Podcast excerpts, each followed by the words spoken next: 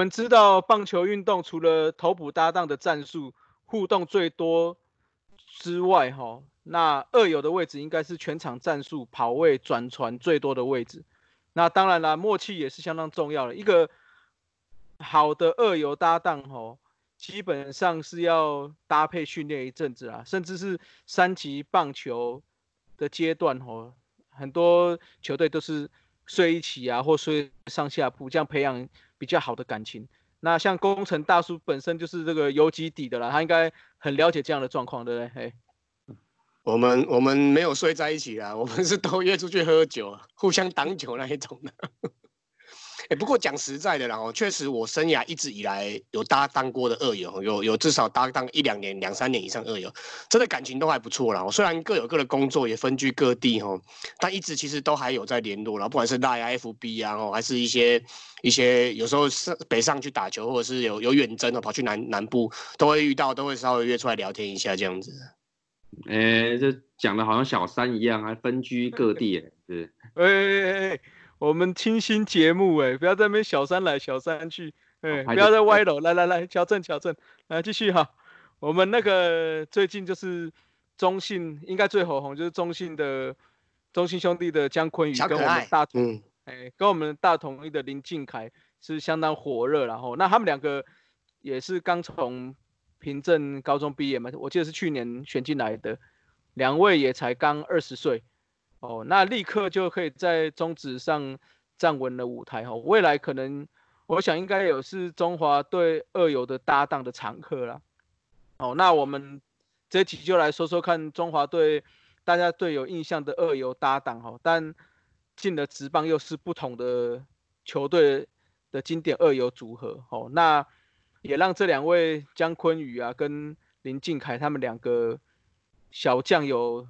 追逐的目标了吼，那就有我们金手套常常底下问导游啊，沙比五位将吼，那常常把球传不见的游击魔术师工程大叔阿姐来讲一下嘿，又又在酸又在酸了，你是那天一起录音吃零食吃到斯文的口水是吗？没有啊，人家阿杰是真的金手套啊，老屁股啊，老球皮魔术师等级。你你不要讲话，你更酸了，你才是补刀王，补刀王。好了，好了，我认真讲了啦。最有印象的哈，最有印象的啊，当然我们很早就在开始看看棒球，看职棒。最有印象当然就是一九九二年巴塞罗那奥运了哈。那职棒选手那时候是不能参赛的，所以棒协跟中职就定下了二十三岁以下不能进职棒的协议了哈。那到了后来开放职业选手参加奥运才解禁，所以那时候罗国璋哈，业余的俊国俊国的哈，那进职棒之后加入统一的罗国璋哈，然后黄忠义哦俊国队俊国的，那林坤汉。三商的张耀腾哦，业余的时候是俊国，那职棒的时候就有打过俊国，然后又有打过石豹鹰这样子。那王光熙哈，他有时候兼任一垒手，时候兼任二垒手，然后业余也是俊国的，然后职棒也是打石豹石豹鹰的。那吴思贤的话，他是应应该是三垒手啦，不是说二有啦，三垒手。他业余是兄兄弟啊，后来旅日呃业余的球队嘛，然后这九二年征召后来打奥运，他奥运打完之后就加入俊国，然后后来又转到统一，那最后又回到兄弟这样子。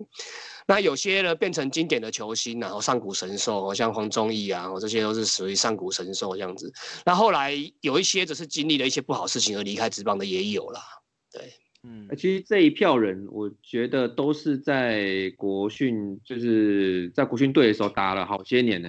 然后他们进入职棒，差不多都二十六七岁左右。那虽然不是在职业体系中磨练，但是就是他们就是已经在一个球技啊跟心理层面都很成熟的年纪，呃，进入职业，然后那进职业之后，然后就很快可以找到职业定位，然后站稳位置这样。嗯，所以这就是高中生进职业后很重要的课题。然后如果如何去站稳，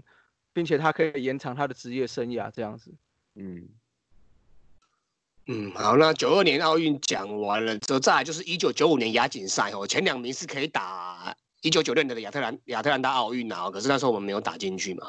但那时候也有一批是有职棒水准的准准职棒哦的业余球员还留在业余，然后那像是郑总，我刚才提到陈瑞正哦，他业余是台电的，然后来就进职棒做兄弟。那扣龟哈许胜杰，那他是河库的。那后来进职棒后也是味全统一成泰，然后最后又再回统一这样子。那其实那时候还有一个业余的经典二垒手哦，这个也是很有名，吴文玉哦，他在业余的地位大概就是像职棒的黄忠义啊、吴富连啊、吕文生等这种等级的哦。然后后来留在职那个河库没有进去打职棒这样子。嗯，其实我觉得哦，你说吴文玉他在业余也算是那种有想法的那种大学长，因为你看像在职棒初期那时候在找他的时候，那时候职棒初期，然后。蓬勃发展的时候，呃，他明确的他知道自我的需求，对不对？然后就是那时候他觉得那个签约金，呃，不够，他就就是他有一个自己的那个的数字，然后他就是他觉得谈不拢，然后他他就想要在业余这样稳定的打这样。对，这个就是那时候有一些业余球员，就是他算是反怎么讲反淘汰业余反淘汰职业的。一个有名的案例啦，好像其实后面还有一些球技都不输职业球员的选手啊，后来他们也没有加入，像林汉呐，哦，还有台电的肖伯廷，那我其实蛮多个的哈。对啊。其实以职涯规划的角度了吼，业余的累积待遇并不会比中职差哦。球员时期慢慢去累积，然后球员退下来之后可以去争取教练职，那或是有些可以进入企业去当正式的员工，那可以待到退休，待到六十岁、六十五岁退休这样子。那累积个二三十年下来哦，也不错哦。那但另外一个角度来思考吼，也代表中职的环境还是隐含着极高的不稳定性哦。薪资福利跟业余可能没有那么极大的差异啦。而且职业生涯平均年资大概就是五到六年而已，那无法这个这个薪资水平跟这个年资，无法让球员能够无后顾之忧的打球然后，不过这几年看来有一些小小也也蛮多进步的啦，不是说小小进步，蛮大的进步，像一些复数年呐，那高薪呐，哦，像潘威伦啊、高国庆这些的，潘潘武雄这些都有高薪被被被球队这样子照顾到这样子。那未来还是希望哦，在球员工会哦，能跟球团哦，在更多良性的互动跟沟通了，把这整块饼给他做。大这样做好这样子，对这个球员的薪资算是一个很大的大问灾啦。我们以后再开单元来讨论一下好了。对啊，像美国职棒有那个退休金制度，中华职棒好像还没有听说过啦。这个我不知道，这可能要到到时候再研究一下这样子。嗯，又又讲太远了，讲太远，拉回来，拉回来。对对对。呃，一九九九年亚锦赛，然后就是那个也是阿甘又又又提到阿甘大战松坂大辅那一次，然后二零零一年世界杯哦，那就起了台湾近代棒球的国际赛的其中一个，然后那这时候已开放了职业球员参加国际赛，然后那二游也是业余跟职棒的中职的一时之选啊，像郑昌明哦，那时候还在国军还在服役啦，他进职棒之后就中信了，那黄忠义嘛，我被征召出来，我那时候是新龙牛是征召出来继续打，那许胜杰也是征召来继续打，然后那时候还有杨森然后那时候加入那鲁安。台湾大联盟的金刚队这样子，那在九零年代末二十一世纪初，吼中华队的大小杯、大小型的杯赛，几乎就是这些人在进出的了。哦，那直到二零零四年奥运呢，二零零六年的杜哈亚运开始征召大量的征召旅外球员归国参赛之后啊，哎，终于出现那种类大联盟等级的二游组合了。哦，金庸连线，哦，陈庸基那时候在水手的二 A 嘛，那胡金龙也到了道奇的二 A。那他们也曾经在大联盟未来之星的比赛中有二游连线哦，胡金龙我记得好像还拿过 MVP 这样子，所以如果把打击跟守备整个纳入评估的话哦，我想金庸连线有可能是中华队史上攻守最均衡、有攻有守的二游搭档哦，应该是，应该有可能，因为虽然他们不是高中的搭档哦，就是因为他们一个是高院嘛，然后一个是南音嘛哦，这样。然后，但从他们好像从青棒的那个国家队就开始开始合作，然后后来成棒阶段，我记得世界杯嘛，然后像刚刚讲经典赛、亚运啊，好像他们都有连线的记录哦。哎，真的真的，我还有拿球帽跟球去给他们签名的，真的是还蛮经典的。我到时候再 po 在社团给大家看这样子。那后来近几年的经典赛啊，十二强啊，二游啊，大概就是都是林志胜啊、王胜伟啊、郭彦文哦这些中职的球星担纲啊。嗯，因为接下来征召都是。我们都是以打击最大化为原则来组队了，嗯，强力棒球，对对对对。那最最近有一个很特别的，我提一下，二零一九年哦，去年哦，亚洲杯在台湾举行嘛，啊，那时候已经季末了，然后那个大联盟也都打完了，那而且跟奥运是没有关系的，然后所以那时候林志伟跟张玉成刚好有回台湾，那特地就回来插话一下。还拿到冠军的，这个也蛮蛮蛮不容易的，都等于是大联盟等级的这样子。那再来看看职棒的讲过了嘛，再来看看三级棒球跟业余的部分哦。最有印象的是一九九九年哦，近代应该算是近代青棒史上最强的一批人哦。IBA 青棒赛哦，中华队主手二有的就是上化高中的学长学弟哦，杨生跟林志胜啊。那时候是杨生主手游击，那林志胜主手二垒。然后来杨生高中毕业后就加入那鲁湾台湾大联盟金刚队。那林志胜加入河库几年后，加入中职的南六雄然后。那一届的话，不管是投捕啊。野手阵容真的也都是一时之选，然后我们有机会再来聊聊看这样子。哎，我觉得这对搭档应该也是那种风格比较鲜明的一对哦。我觉得，你你敢美喜高低又在酸人家，在讲人家喝酒的事情是吗？有有这么明显吗？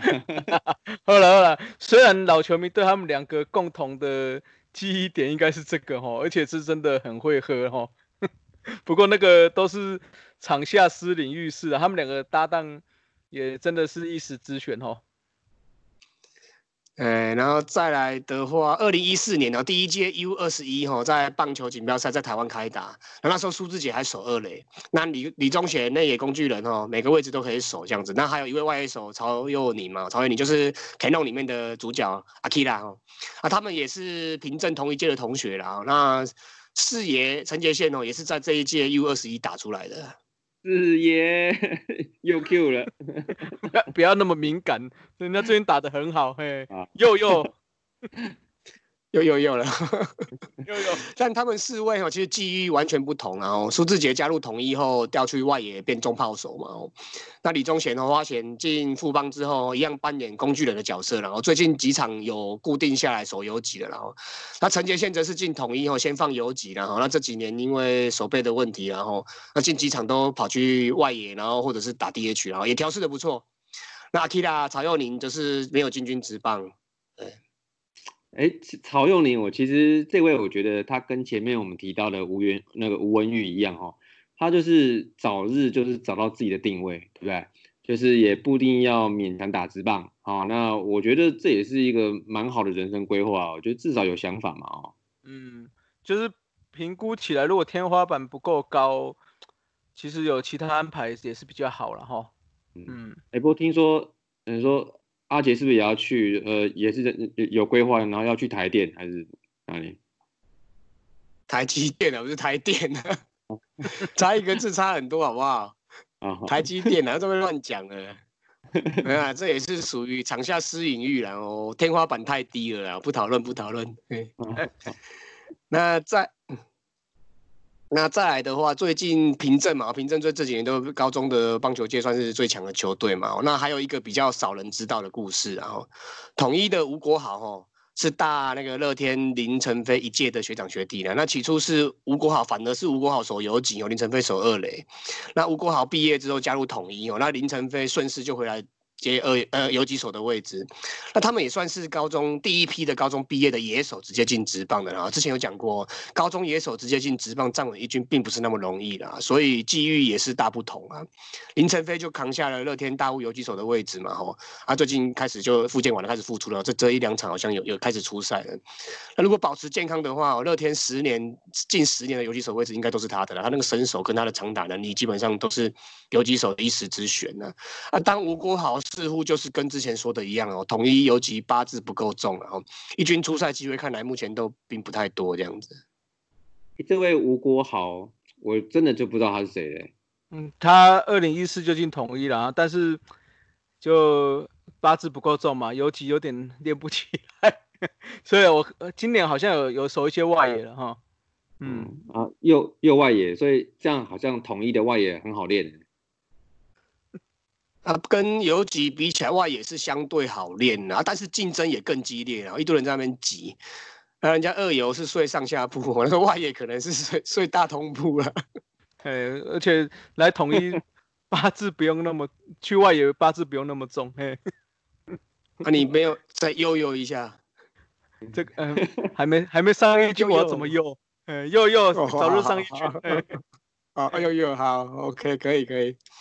那刚讲到上化凭证啊，哦，那青棒强权其实还有古堡加商啊，哦，近年来有岳东华、王振堂，哦，也是什么位置都可以守，哦，那都有入选呢。二零一七年四大运，然后后来进职棒之后，岳东华仍然扮演着中信兄弟的工具人哈，也是看他到处跑，二垒游击哦啊外野，通通都有看到他的身影。那王正堂目前看来就是固定卡住复方二垒手的位置了啦。我讲到昔日搭档进职业不同队嘛，哦，刚刚讲了一堆。那其实我觉得，我觉得常常有人讲说战场上无父子哦，就是说你上战场之后，谁管你是什么父子啊、兄弟啊，对不对？就只有敌人。那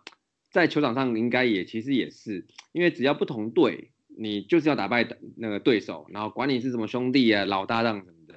啊，不过就是在球场上哦，毕竟我觉得不是像在战场上这么终极残酷，因为因为其实如果你你在球场上，然后不管是跟同学啊、老战友一起呃一同作战啊，或者是说有遭遇到然后对战啊，或甚至在比如说在国家队一起抗敌，然后在国外一起打拼，像那个呃，我记得那时候那个陈荣基啊，跟卢国辉嘛，我记得好像有在水手嘛哦，然后像张像像。去年张玉成他们就四个人都在那个就印第安人嘛，哦，那我觉得其实我觉得都是会有一种特别的亲切感，我觉得是有人情味的那种哦。啊，这个就中职特产之一啊，对，嘻嘻哈哈冲突场面有没有？因为很多人都认识嘛，都是学长学弟同学，那一个冲突上来，其实都在哈拉，有没有？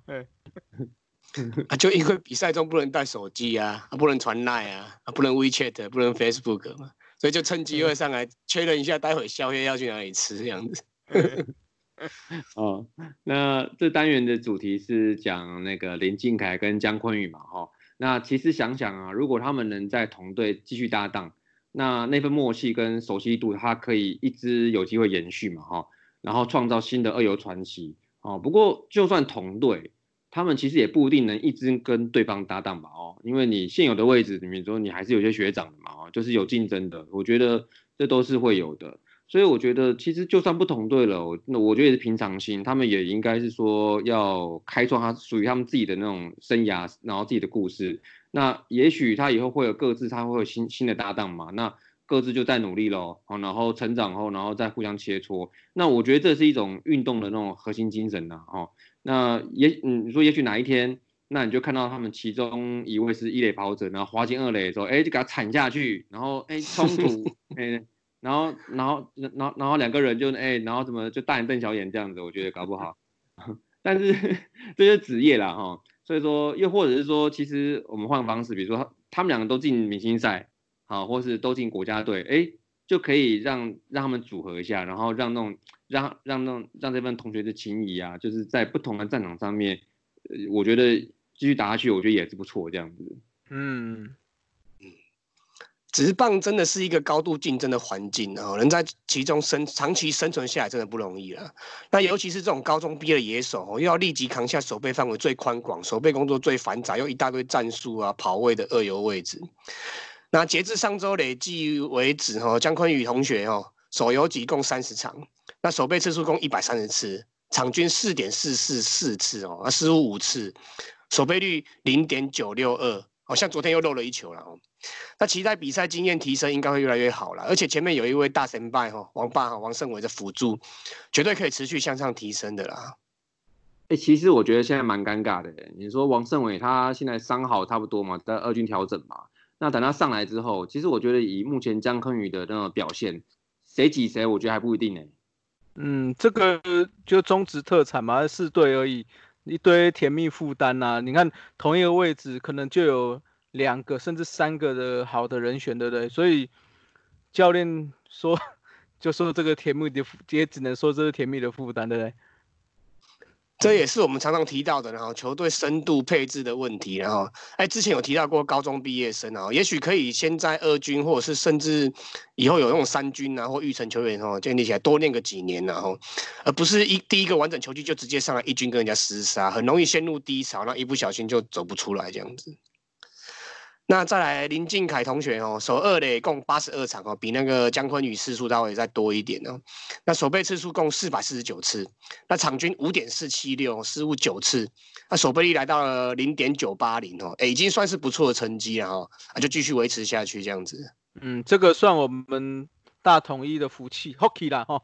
因为有一个那个基本功还有。基本功还不错，那天分也也不错的年轻人守二垒哦。那希望就是，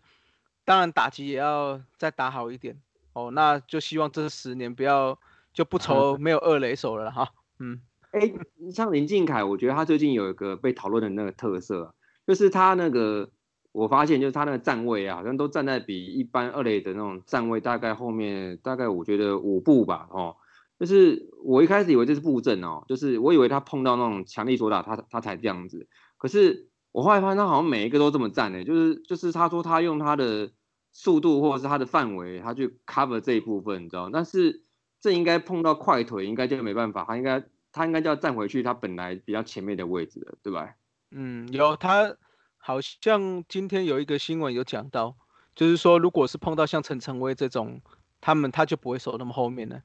哎哦，这样。不过其实这个就是我我常常提到的，然后就是内野手二，主要是二游，然后他就是一个灵性呐。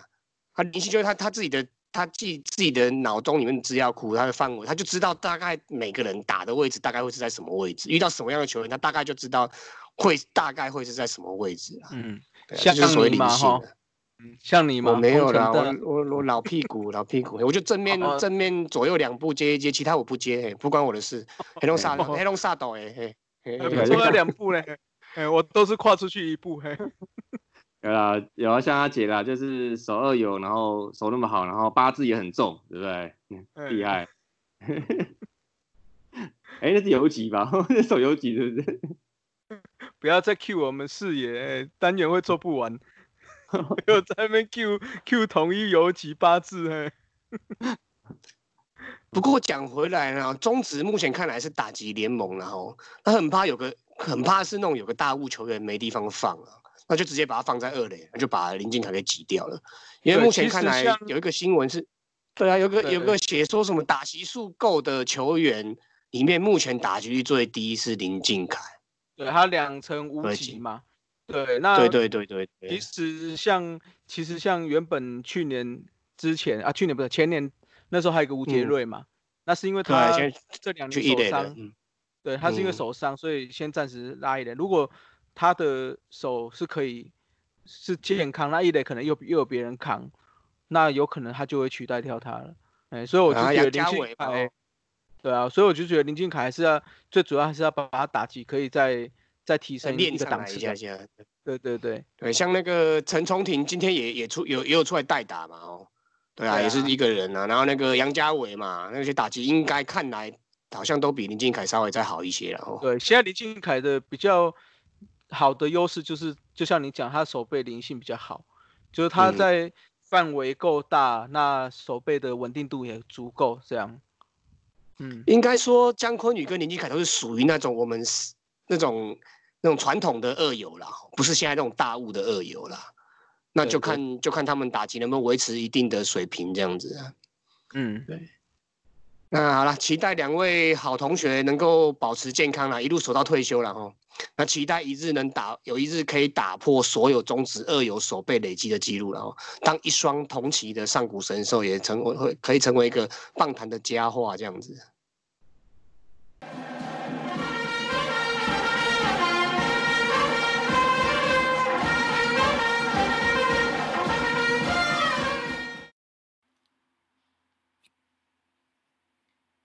欢迎来到天王五四三，我是工程大叔阿杰啊。这次天王五四三换我来主持了，对，因为我的文学造诣不是太好，然后然后中文也讲的不是太好，那所以从小到大没什么机会上台，然后也没什么机会当司仪啊，当主持人的经验啊。那感谢两位大叔成全我，让我在这个节目献丑一下啊，多谢多谢，刚温呐，刚温。慢呢慢呢，没客气没客气，刚好了，这一集就是那个龙。龙狮对决嘛，哈，就由我跟斯文大叔来 PK。嘟嘟啊，呵，速习速习，透懂透懂。其实是我前四集的天王五四三刚好四连胜，欢迎四连胜。二连手金头脑，哈，又由东哥黄忠义胜出。哎，掌声鼓励鼓励。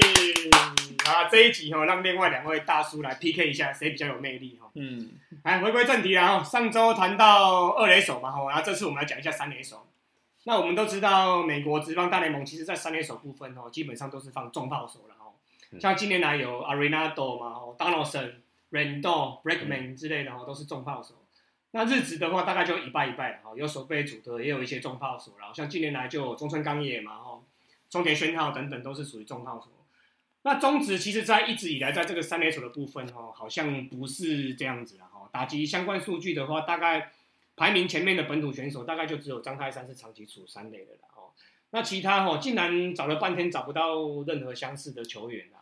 那但是属于助攻守备型的球员倒是工具人哦，倒是蛮多的了哦。所以我们这一集就来 PK 一下哈，三垒工具枪哦，工具枪哈，魏全龙第一代吸尘器郭建林哦，跟那个统一师队内外野兼修的腿哥黑马吴家荣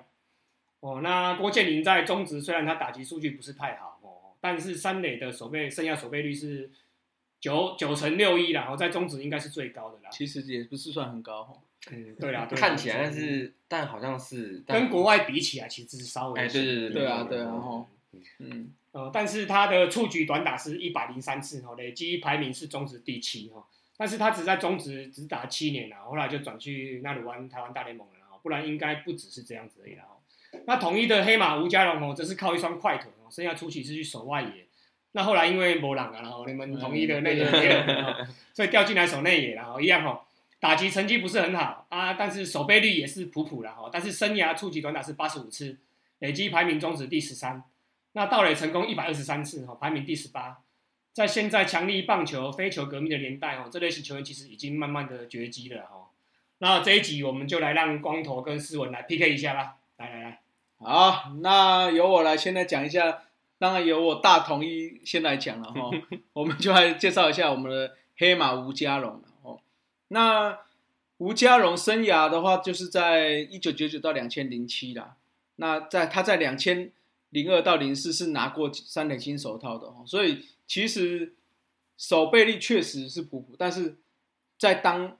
就是当年那那个阶段的话，他三垒确实是那个时候应该是六队，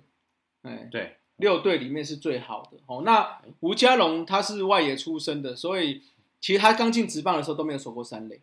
哦，他从我记得他是南英毕业的，哦，那时候他就是外野手了。那因为那个时候统一阵中有很多人啊，像中外野就是黄甘霖嘛，那又有陈正贤可以外野之后又可以代打，之后又有王传佳，基本上他就是守左外野，一跟然后跟一垒吧。对对对对对，那还有另外还有一个蔡坤祥，就外野，哎，就是外野，所以其实外野他占满满的。那外内野的话，先不要讨论其他位置，就剩三垒。那时候三垒只有一个陈奇峰啊。嗯。哦，那所以那时候时任总教练就是我们之前讲的短短白，哎，曾志珍就叫他去去练。哦，那吴家龙那时候有提到啦，就是后来后来有提到说，那时候春训的时候，二军的时候还有吕文生啊，在春训的时候，吕文生、罗国璋都打给他接哦，每天都是这样两桶。起跳的哦，大家都觉得那两两篮很少，有没有？其实那两篮有一百球吧，一一两百球，超过了，超过了，对对对，所以接到吐哎，哎，接到吐啊，真的哦。所以虽然哦，大家看他去看他的 highlight，他的接球都不是内野的接球方式，因为他是外野的嘛。那他最特别是还有一个就是他传球。他传球就是像外野手这样子，出约了，出约，而且而且他是整个挥大臂，对，整个挥大臂去传球。因为通常我们内野手在传球的时候都是小臂在在甩，哦，尤其是像诶比较明显的像徐胜杰啊，哦，腕力很好，对，靠手腕在在在，动作是很小很小，就接到他一个小臂一传，就他就可以对。那像张泰山也是有点挥小臂，有一点，嗯，所以其实你仔细看。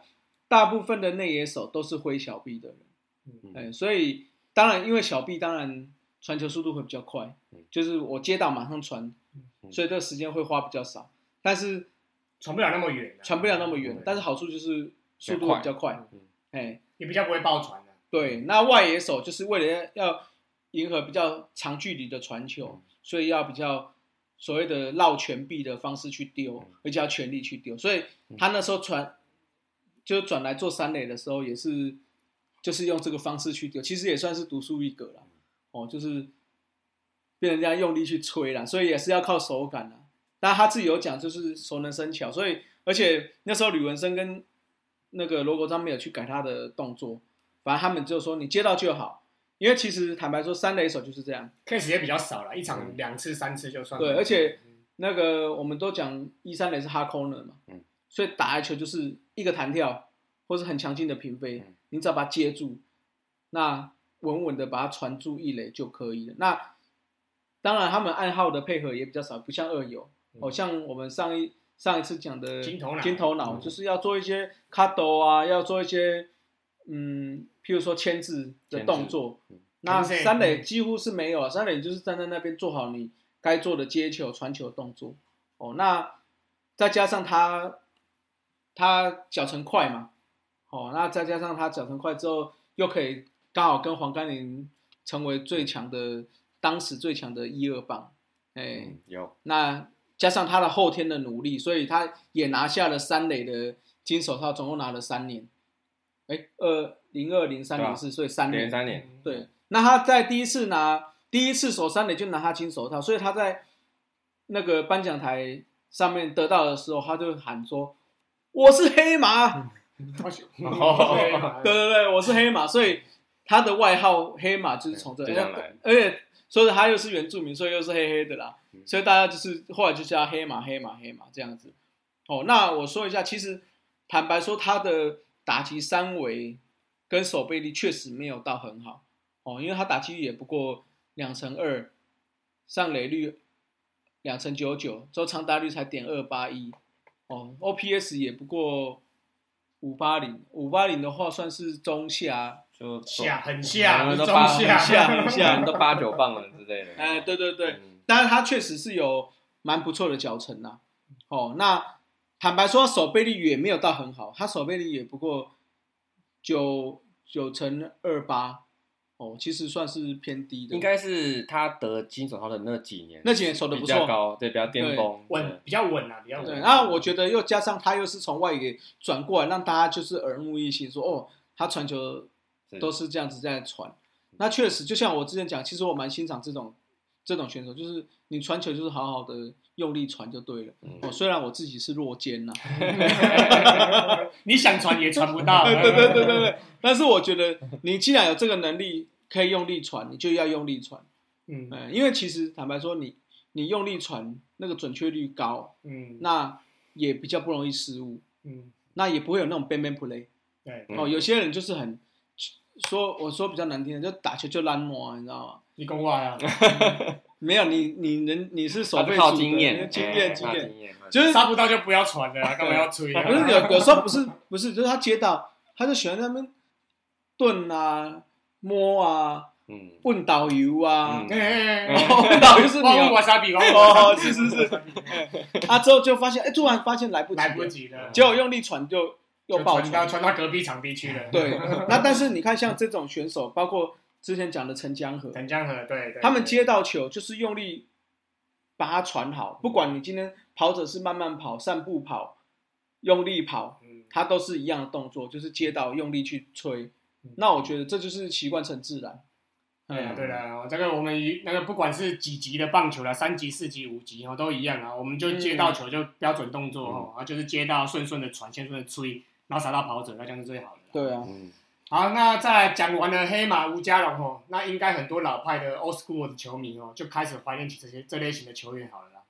那以教练的角度哦，其实这这类型的球员真的蛮好用的啦。那接下来我们就请世文大叔来讲一下魏全龙的第一代吸尘器郭建林来吧。好的，哎，我们郭建林，呃，这一次讲到我们三垒手的工具枪哈，这这些主题嘛哈，所以我们是要强调说，其实三垒手他不一定说是一定要打击好的小胖子或是短口袋口袋对你 传统思维是希望说这一类球员在角落位置，他承担比较小的那个手背的范围跟压力，好，然后然后就可以减低负担这样子。然后但郭建林呢，他是以一个极度稳健的三垒防守，哦，然后他整个生涯都站稳了龙队的哈扣呢，这样。嗯然后加上他跳槽后的三年还四年，他也是固守那个他他们的那个三垒防区这样。那一般来说呢，三垒的球呢，以前神拜都有讲说，其实要不就是很强，要不就是很鸟。哦，对对对，所以说他们都笑称啊，就是说三垒最难的事情就是有，就有时候你站在后面一点的时候，你想抓长期球的时候，然后就就来一个高弹跳的鸟滚，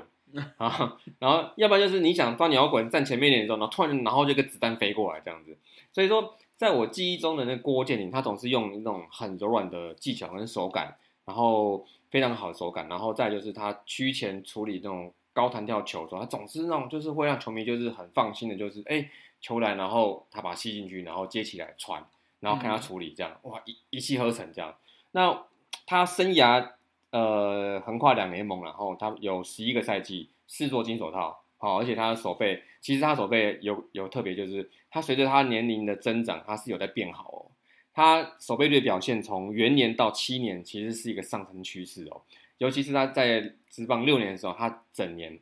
三百一十七次的守备机会，他只有六次失误，这个有点难想象，六次哦，可能有一些现在可能有些球员可能一两个礼拜可能就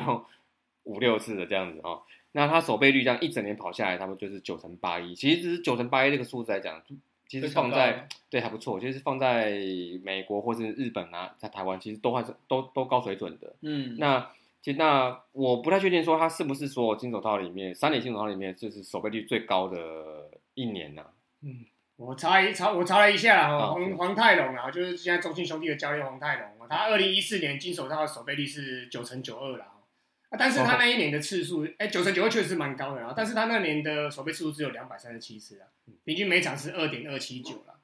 那郭建林那一年是三百一十七次，那平均每场是三点三七二次啊，所以每场多整整一颗球啦。所以我是觉得，如果以数据来看，我是觉得郭建郭建林是技高一筹啦。那讲到这个三垒手的守备率哦，日职有一位那个守备著称的宫本胜也啊，算是我这一代的球员。他一开始本来是守游击啦，嗯，那后来年纪大了之后去守三垒啦。那二零一一年的球季，两百九十二次守备机会才出现一次失误哦，真的很扯，整个球季只出现一次失误，很扯，嗯，这要守备率九成九七啦，哦，这日子的记录啦，真的是蛮夸张的，将近将近百分之百这样子。这这个太太难了吧？两快三百次只有一次失误哦。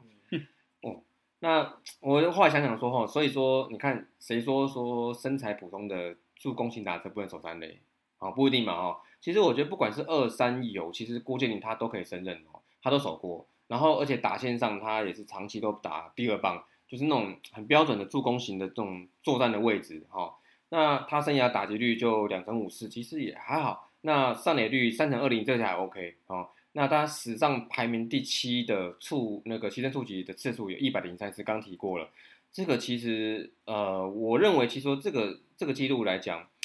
现在看起来可能不是很起眼，但是我觉得就以前来讲说，你要怎么把这个触及也触得很好，我觉得这也是一个一个能力哦，这要练的啦，这要练的，你知触及道吗真的不简单。对对对，啊，不是说今天棒子横过来就可以了，哦，所以我所以我觉得这个也是一个对吧一门艺术这样。那再就是说，想想说他现在能当那种大家公认的吸尘器，对吧？这个绰号应该是只有在他这边，嗯我觉得这是蛮高度肯定哈、那也足以说可以代表说他手三垒时，他给人的这种手背的那种什么安定感，哦，那这是非常重要的哦。而且我觉得这是现在近代棒球其实蛮欠缺的东西，就是大家 的手背可能都，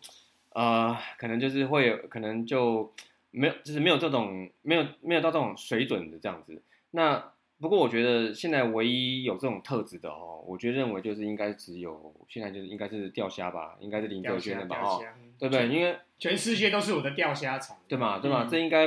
我觉得不夸张，就是你球打过去，其实主播都会讲啊，就是什么啊，这球打过去很啊 OK，这是一个平凡的飞球，哎，然后林哲轩呃简单到位之类游刃的，有余。嗯哎，对他就是会就是会让他觉得说，让球迷跟呃主播让他就会让他觉得说，哎，球过去就没问题了，这样，嗯这个这个安定感，我觉得现在是呃可能比较少见的这样子哈、那不所以说，我觉得现呃这次三垒手的工具强的这个人这个 PK，我认为我必须支持我们的三垒吸尘器郭建林这样。嗯，讲到吸尘器，魏全龙这十年好像也只有出这一代哈。哦，因为那我我觉得那个机种可能 EOL 人呢，因为对吧？你知道现在还有什么？现在还有谁三垒手或内野手是是是可以被人家称为吸尘器等级的吗？有啦有啦，你们魏全龙现在还有那林伟恩啊、曾传生啊这些守备组的都真的是还蛮蛮不错的，期待啦，期待期待期待期期待！补充一下啊，我这几年也短短出现过这类型的球员啊，啊，例如说刚才我们提到哦，中信兄弟的内野教练哦，跟雷子 coach 然后，黄泰龙，本来叫黄黄世豪哦，也叫朵涛啊，哦，他打过陈泰、米利亚、南 new 跟中信兄弟然后，也是每个位置都可以守啦。那打击成绩普普啦，但是他生涯三垒守备率是九成四三的哦，他牺牲短打七十三次也是排第十八了，这算还不错的。那近几年还现役的，然后就有最近客串乐天游击手的小师兄林志平了哦，嗯，啊，但是小师兄林志平打击要比他们在更上更上一层楼，比他们好一些啦，但是他守备率就不是那么稳定了哦，嗯，那短打六十一次，现在排名第三十二了哦，但是现役选手的话，我就只输给那王八王胜伟，排名第二了。那到了一一百四十九次也排名第十，然后也算是一个三垒的工具枪了。哎，林志平最近好像有在守三，呃，守游击。他主要就是客串游击啊，因为游击对啊，林振飞受伤了嘛。受伤，哎，那好一阵子嘞。他余德龙去左外野嘛。余德龙啊，对对对对。啊，有时候那个球赛尾声会请郭永伟上来守嘛，对吧？请建勇上来守，不然他其实内野目前游击来看这个位置是有点还有点缺啦。对对对。啊，一样，然后本集天王五四三郭建林哈一代第一代吸尘器然后吴家龙黑马啊两位这是各擅所长，那请再请各位社团的朋友再踊跃投票喽，谢谢，谢谢大家收听大叔野球五四三，也欢迎大家上 FB 搜寻大叔野球五四三，加入我们一起讨论台湾野球，也希望大家上 Apple Podcast 专区给我们五颗星留言，让大家一起来打赛。一起嘴炮，大家下次再见，拜拜。